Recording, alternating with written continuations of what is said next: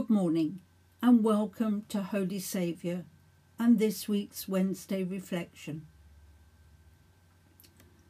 I wonder how many gardeners know why Michaelmas daisies are so called, or if the students at Oxford and Cambridge realise where the name for their autumn term comes from. Today, September the 29th, is Michaelmas, or the feast of St Michael and all angels. So it's a time when Michaelmas daisies are at their most colourful and university terms usually begin.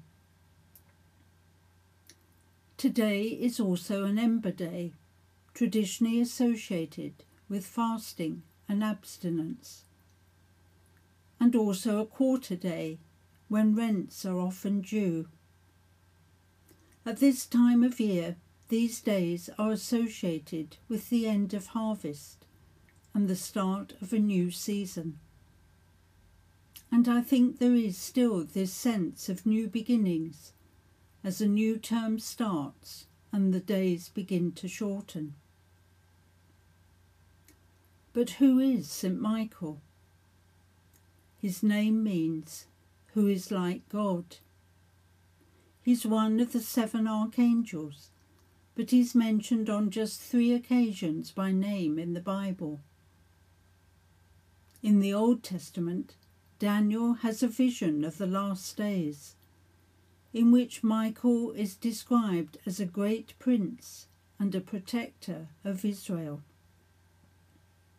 In the New Testament, Jude refers to a Jewish tradition in which Michael is provoked by Satan and they struggle over the body of Moses and his burial.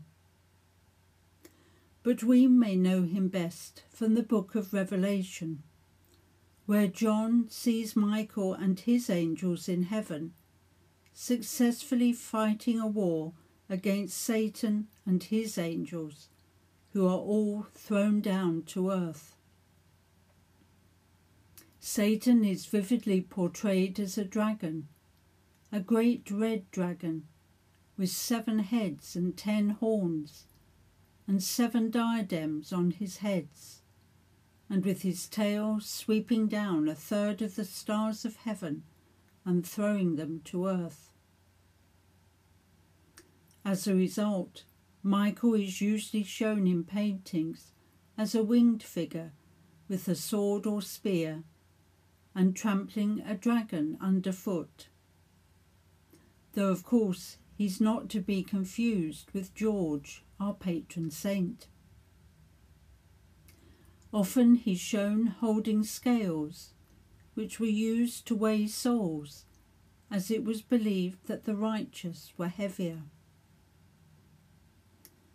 St Michael's Mount, a small island off the coast of Cornwall, has long been a place of pilgrimage due to the legends associated with the saint.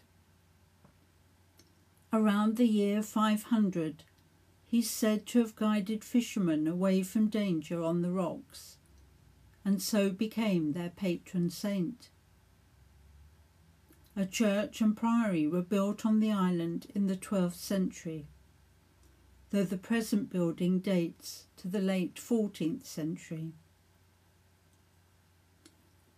So, although he's not well known as some saints, Michael's deeds ensure he is still celebrated today in the Church's calendar. So let us pray. We give you thanks, Almighty Father, for the angelic hosts around your throne who offer you their tireless service and unending praise. And we pray that we on earth, like them, may readily fulfill your commandments and render you the glory that is your due. Through Jesus Christ our Lord. Amen. To end, I've chosen the hymn, Ye Holy Angels Bright.